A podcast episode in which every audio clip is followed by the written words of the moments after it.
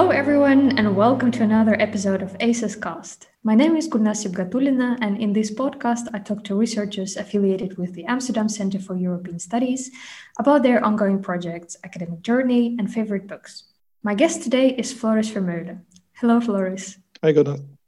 Floris is an associate professor at the Department of Political Science at the University of Amsterdam. In the past, he was co director of the Institute for Migration and Ethnic Studies, as well as research group leader at the Amsterdam Institute of Social Science Research. Floris has extensively written on civic and political participation of immigrants, religious diversity in the Netherlands, and local policies that target violent extremism. Floris, while preparing for this interview, I realized that I even do not have a neutral vocabulary to talk about your research subject. A migrant community, is it a community of people with immigration background, bicultural community? What kind of term do you use yourself? It's a good question and also a really difficult one. And we, we it's also something, um, something I guess it's ongoing, sort of developing. I noticed lately that I speak about communities with people with an immigrant background, immigrant origin, uh, and most of my work focuses on first and second generation. So, first generation are the actual migrants themselves and then their children.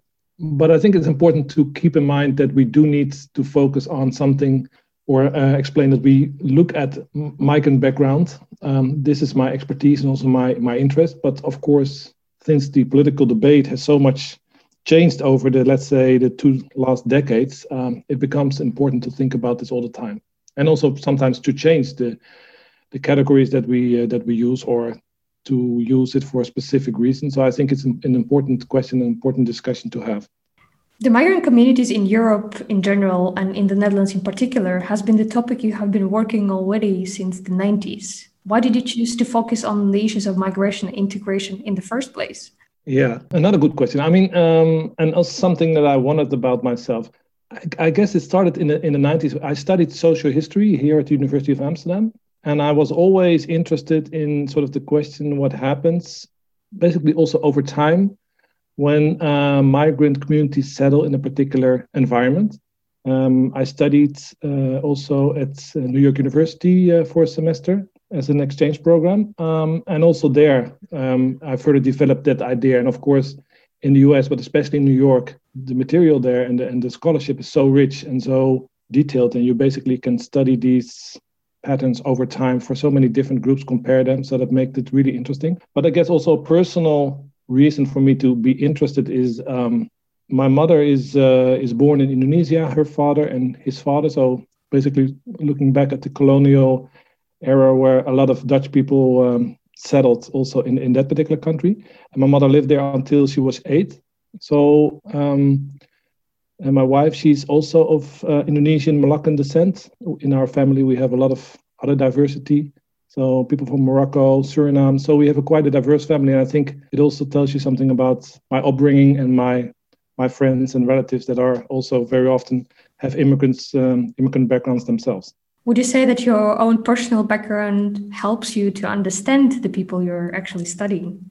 I think so. I hope so. Um, you always have to be careful there, right? Not to make it uh, too personal.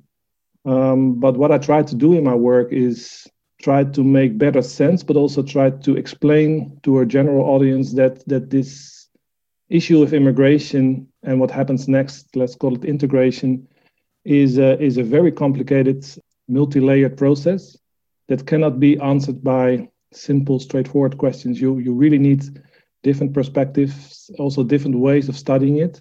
And I think having my personal background helps in that. That I know some of the stories uh, from a personal uh, experience, and also know how difficult it can be, and also sometimes how complicated the situation can be when yeah different factors play a role in in many of these processes.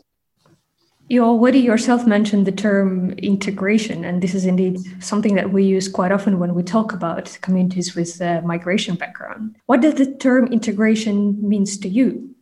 To me, it means that I'm interested in the question: uh, what happens after migration, the settlement, right? And and and again, we have to be careful there, not saying that it always is sort of a binary process where people um, leave one country and never return, right? We know that there is a lot of in between. Um, but we also see how immigrant communities settle in different places.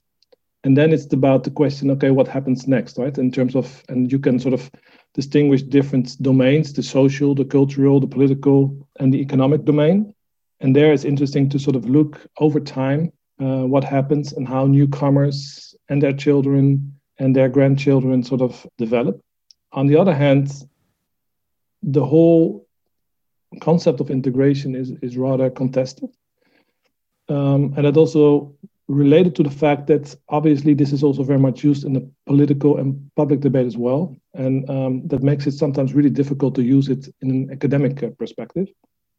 One of my PhD students, uh, Leah Klarenbeek, she will be defending her dissertation uh, next month.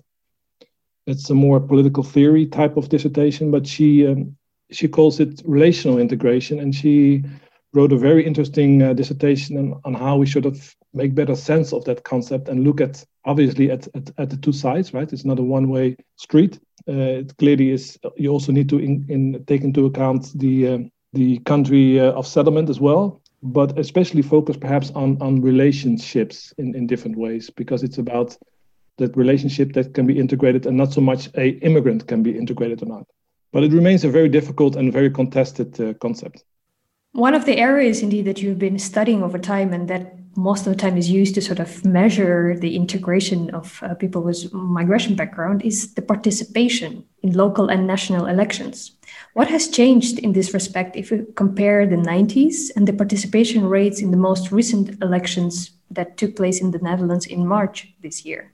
Yeah, I think what happened in the Netherlands is quite interesting, also in a, in a broader European perspective. Um, and it is because our system, our political system, is relatively quite open to the representation of minorities, right? It, it is relatively easily easy to to become represented in, in local councils or in parliament, and and you also see how minorities can benefit from that.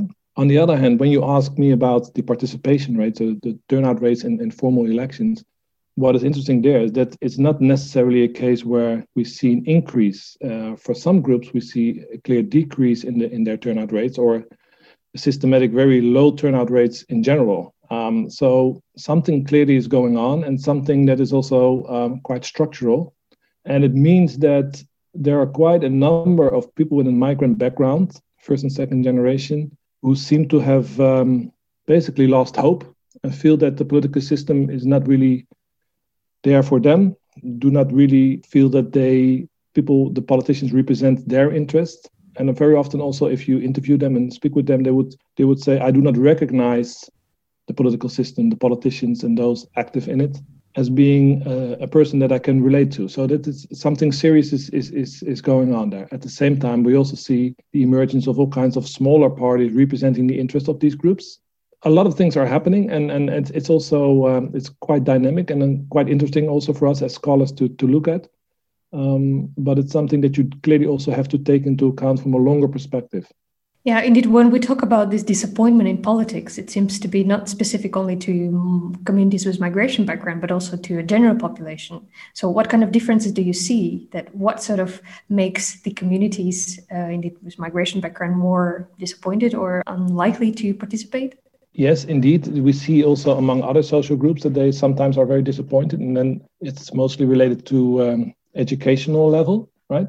I think for um, citizens with a migrant background, something else also um, is important, and that is related to diversity, to um, recognizing people like themselves um, in positions of power, which very often is not the case, and and that makes it even more complicated. If if you look at it from that perspective, you can you you could argue, okay, this this sort of this integration process where people settle and become part of the political system obviously needs some time um, but we're now third even sometimes fourth generation and we still have sort of this continuing uh, discussion about to what extent is um, is the system open enough to what extent are our politicians and uh, people in power diverse enough uh, and it also goes, for instance, in terms of gender, is, a, is another important topic, of course, there. Um, yeah, it, it, it is clear, it's still the case that, especially also in the Netherlands, that people in power are mostly men, white men, middle aged men. And that means that a lot of other groups, um, yeah, are, are somewhat excluded or sometimes really excluded from the system, and they really have to sort of gain access to that system um, and have used particular resources to do so. And that, that can be quite a, a fierce fight, I would say. So you mentioned indeed diversification as one of the factors that can help to increase the participation rate. What else?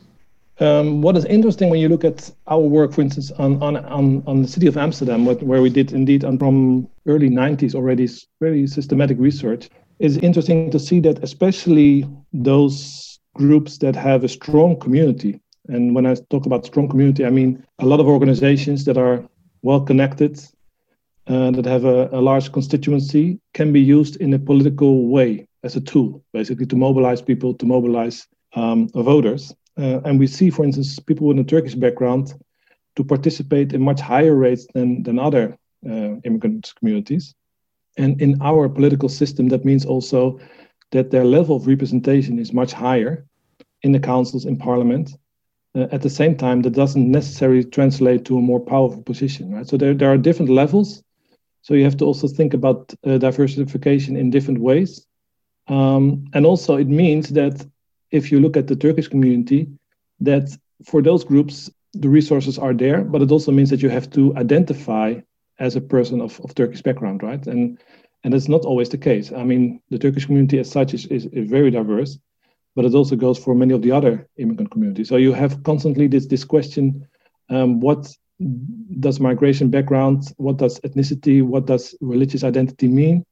In a political sense, and that can mean different things for different people. But it's it's clear that in the current political debate and, and climate, these identities can play an important role to mobilize people, but also to exclude people. So it's it goes different uh, in different directions. You already mentioned that in the recent Dutch general elections, there were several parties that seemed to target specifically, let's say, non-white Dutch population Bijeen, Denk, NIDA.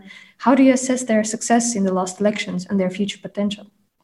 Yeah, it's it's quite interesting to see, and I think you have to make a difference there between parties like NIDA and Denk uh, that have more stronger roots in sort of the Turkish Moroccan Muslim communities, and Bijeen that is a slightly different party. Um, but the success of those parties can only be understood if you look at it from a more broader perspective.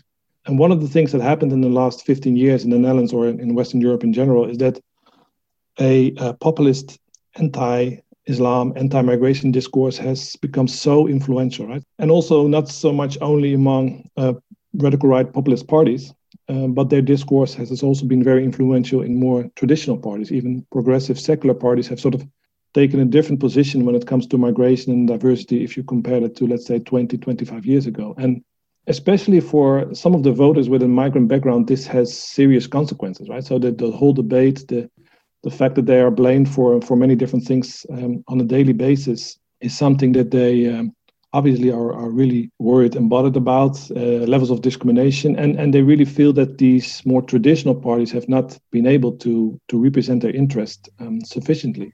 Um, and these smaller parties are are better able to do so right? Because they also for them it's easier to take a very strong position in this debate um, because they really represent one particular group of people um, but it also means that the whole political system basically, well, falls apart is a big is a big word here, but it becomes more uh, polarized, um, and more also a bit more segregated, and and you see more and more smaller parties representing the interest for a specific group, and not only people with a migrant background.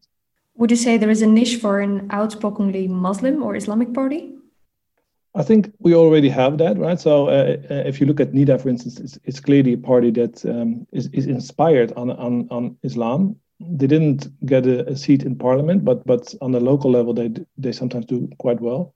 And also, when you look at Denk, they they are on paper a secular party, um, but if you look at their constituency and also uh, on what their voters find important, um, it's clear that that religion matters. Um, so uh, we already have parties that represent the interest of Muslim people in the Netherlands, I would say, and, and these are clear examples of that. Also, in your research, you do connect the migration studies with indeed radicalization studies. Can you talk a little bit more about that part of your research? So I, I not necessarily um, combine the two in, in, in particular projects, but if you look at the way that that developed, is um, so in my dissertation, I looked at the way that migrant communities organize and the effect of local policies on their organizing process, focusing on Amsterdam and Berlin. Um, so local integration policies uh, has always been an, an, an, interest for myself.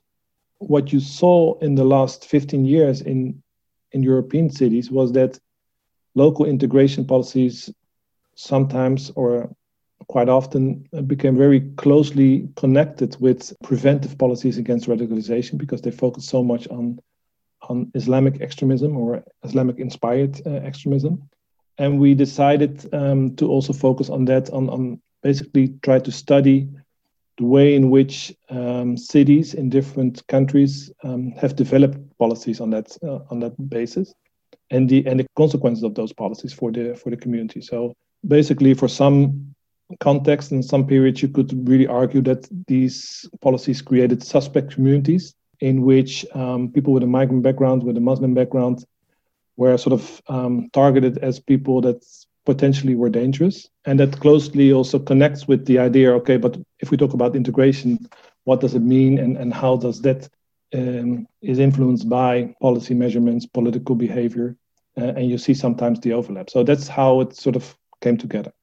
But if we talk about indeed the chicken and the egg, so is it about that indeed the policies that radicalize those communities lead to certain type of behavior, or is it the other way around that actually the certain type of behavior sort of attracts certain policies? It's, it's difficult to talk about this in general terms. I think it's both, right? Um, uh, if you look at my work, um, it's clear that I focused first and foremost on the more on the sort of the stigmatizing effects of, of many of these policies. What is interesting, though, is that during the civil war in Syria and also the the fact that um, a number of young people from different European cities decided to leave um, to that area, that also had a huge impact on the communities themselves. Right? So I also noticed a change in terms of how I interviewed people and, and responses that I get. Right? If you if you if you look at the situation before 2010, they would they would clearly argue the people this is more about stigmatization, about the fact that they blame us, um, whereas uh, there's a, a, tiny minority of people that that are extremists or or even violent extremists. But the fact that again, not a majority, it was still a, a small number of people that that left for those areas. But still, there was a there were quite a number of people. And if you think also about their families and their friends, um, for some areas in, in European cities, this had a huge impact. And it was interesting to see also that communities became more aware of the threats and also sometimes became more involved in, in mobilizing uh, in different ways to to prevent their young people from um, becoming part of those very extremist um, organizations. You already mentioned that in your PhD thesis, you've compared immigrant organization in Amsterdam and Berlin. What are the major differences between the Dutch and German models? Especially if you if you take again a long term perspective, it's quite interesting, right? So um, on the one hand, you could argue that uh, let's say the, the traditional model is that the German citizenship model until 2000 at least focused very much on, on ethnic background, right? It, it was really rather difficult to become a German citizen if you um, did not have German ancestors. In the Netherlands, it was a more civic type of model where you could, where it was e- more easier also um, in terms of dual nationality. You could clearly also argue that for a city like Amsterdam, there, there, there was something of a sort of a multicultural policies, especially in the 80s. Whereas Berlin, this was not the case uh, and that had a huge impact on the way that, for instance, people organized or could participate politically. On the other hand, what is interesting, if you if you look at my work, if you look at it more closely, uh, again, it becomes way more uh, complicated and nuanced, right? So the the multicultural model in Amsterdam is not as multicultural as we might expect. Um, there was always quite a lot of critique. Uh, people were really worried about the fact that this would lead to to some sort of ethnic politics or that that would lead to segregation where people identified only with their with their migrant background. Whereas in Berlin, uh, you could also find in, in the implementation of policies more multicultural elements, right? So you always have to be careful not to make these models that are clearly ideal types um, the same as reality. At the same time, you could clearly argue that the Dutch system and the Dutch policies have led to a, a situation in which it is somewhat easier for people to mobilize on the basis of their religious or cultural identity or ethnic identity. um, uh, which has led to a situation in which these um, identities are more visible in, in politics than, than in German politics, right? So um, parties like Denk Bijeen, NIDA are now really sort of uh, structurally part of, of, of, Dutch political landscape, uh, whereas in other European countries this is is not the case yet, or perhaps will not ha- ever happen because the institutional factors are are somewhat different, and that makes it more difficult for people to to mobilize on those uh, identities. And on the one hand, you could argue, okay, so the Dutch situation leads to more segregation and more um, uh, identification, but also it leads to more diverse, diversification and, and the fact that people can emancipate and can use the resources, for instance, to resist to this very strong uh, anti-Islam, anti-immigrant discourse, right? So um, it goes uh, two directions, I would say. You also invested a lot of energy in translating your research result into more broader, publicly acceptable um, papers and articles. How do you see your role in influencing the popular debates on migrant communities here in the Netherlands? Yeah, there was there was a quite conscious decision, let's say, uh, six years ago, um, and I collaborate a lot with a former journalist, uh, Froukje Santing, who has uh, worked a lot and lived in Turkey for for quite a long time and I liked very much uh, that that collaboration because we were able to focus more on on recent developments, right? So your your academic publications they always seems to lag behind in terms of of of, of these developments, right? If you if you think about a project needs to be designed and conducted, um, then you have the whole publication process, and before you know it, it is five five or six years later, um, or sometimes even ten or fifteen years later. And with these more journalistic output, you can uh, work mu- much faster, and also you can reach a, a more broader audience. And I think um, it is not always easy, right? So I learn a lot from my colleagues who also you cannot basically use that academic language that we use for our academic publications all the time, right? It, it's, it's too abstract um, very often, and also it's not sometimes not specific enough. Um, so you do need a somewhat different approach. At the same time, I feel that the research that I do for my journalistic output is quite often very similar for my academic research output, right? Because you do interviews, um, you use a lot of your academic work to to sketch a broader context, to explain again how complicated and, and multi-layered the situation is. And hopefully, I'm able to uh, influence the debate a bit in that sense that that we really have to go beyond the simplistic discourse that immigration is bad or good, or that immigration is a threat or, or not. Um, th- these things are much more complicated, and it really requires so much more contextual work and also a diff- sort of a combination of different research methods, right? So more quantitative to say a bit more in general terms what, what happens, perhaps about integration or participation, but it also definitely needs a more qualitative approach where you can sort of um, provide this insight sometimes also more historical insight on, on what it is that happens uh, over time. So, indeed, with your research, you do try to influence the political debate, but what about things that did influence you? And here I do come to our closing question about books. So, what title would you say was one of the most influential on you forming as a scholar? The book that I now um, think about is uh, by it's a classic book by Robert Orsi, an American historian, and the book is called The Madonna of the 115th Street. And, and basically, it's an historical uh, account of the Italian community in East Harlem in the first half of the 20th century. I read the book when I studied in New York, and I, it made a great impression on me. Also, probably because I was there and you, you could visit the area and you could also uh, see signs of, of that past. Um, but the book itself is really interesting. And basically, it, it shows how, for a particular group in which again also religion is quite important right? Um, but also the family is quite important. So they have clear cultural norms and values in which um, for instance the position of, of women are clearly um, defined in a way from the italian perspective. But what always happens with migration is that um, yeah there's change right? So regardless of, what happens um, people change because of migration and from both sides. Um, and, and, and also in that book that is really well described in a historical account how also women in those families became much more independent uh, through through the city that they that they settled in, where there were much more opportunities for them also to become independent. But it also meant that they had to relate that new situation to uh, to the former situation and and their position in in the family. And it explains also how religion played an important role in sort of coming to terms with that. So this this constant negotiation of, on the one hand, um, trying to improve your life, which also is very much about immigration, is about sort of um, try to improve your life and that of your of your family and of your children, and at the same time also uh, try to hold some things that are dear to you and that are important, whether it becomes um, religious or whether it, it relates to your family or your or your friends, your networks.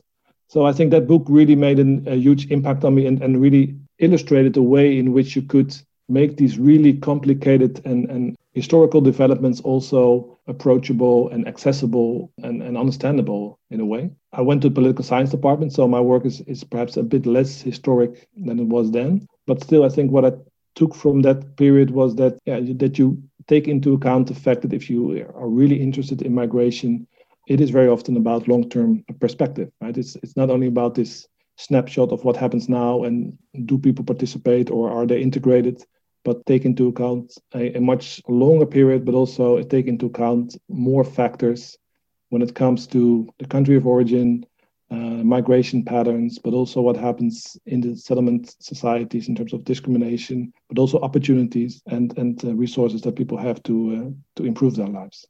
And I hope that that my work influences debate a bit in, in that sense that it provides a, a alternative perspective that shows how indeed migration is something that, that we really need to think about uh, in, from different perspective and in, in, different ways instead of just sort of a very simplistic populist discourse where we basically we also don't see any kind of progress right? We we are still stuck with a very simplistic way of thinking about migration and integration uh, and we had the debate for the last 20 years or so. So there is clearly need for for a change in, in, in that regard. Thank you floris for being with us and sharing your thoughts. yeah. Thank you thank you for for having me it was very interesting thanks in the next episode of the ACES cast, I talked to Polly Pallister Wilkins about EU border control mechanisms, asylum system, and why humanitarian work is not always good. Stay tuned.